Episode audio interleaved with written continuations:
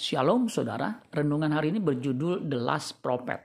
Ibrani 1 ayat 1 dan 2. Setelah pada zaman dahulu Allah berulang kali dan dalam pelbagai cara berbicara kepada nenek moyang kita dengan perantaraan nabi-nabi.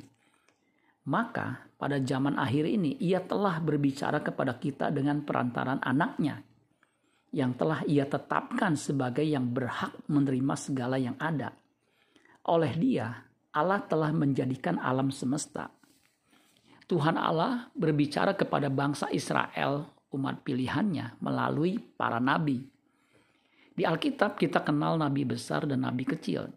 Disebut nabi besar dan kecil berdasarkan panjang pendek kitab yang ditulisnya. Pada zaman akhir, ia berbicara dengan perantaran anaknya, yaitu Tuhan Yesus Kristus. Yesus adalah firman Allah yang menjadi manusia. Yohanes 1 ayat 1 dan 14. Setelah Kristus tidak ada lagi perantara atau nabi yang kepadanya Allah berbicara.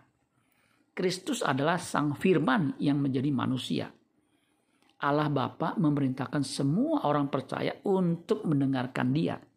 Matius 17 ayat 5. Dan tiba-tiba sedang ia berkata-kata, turunlah awan yang terang menaungi mereka, dan dari dalam awan itu terdengar suara yang berkata, inilah anak yang kukasihi, kepadanya lah aku berkenan, dengarkanlah dia.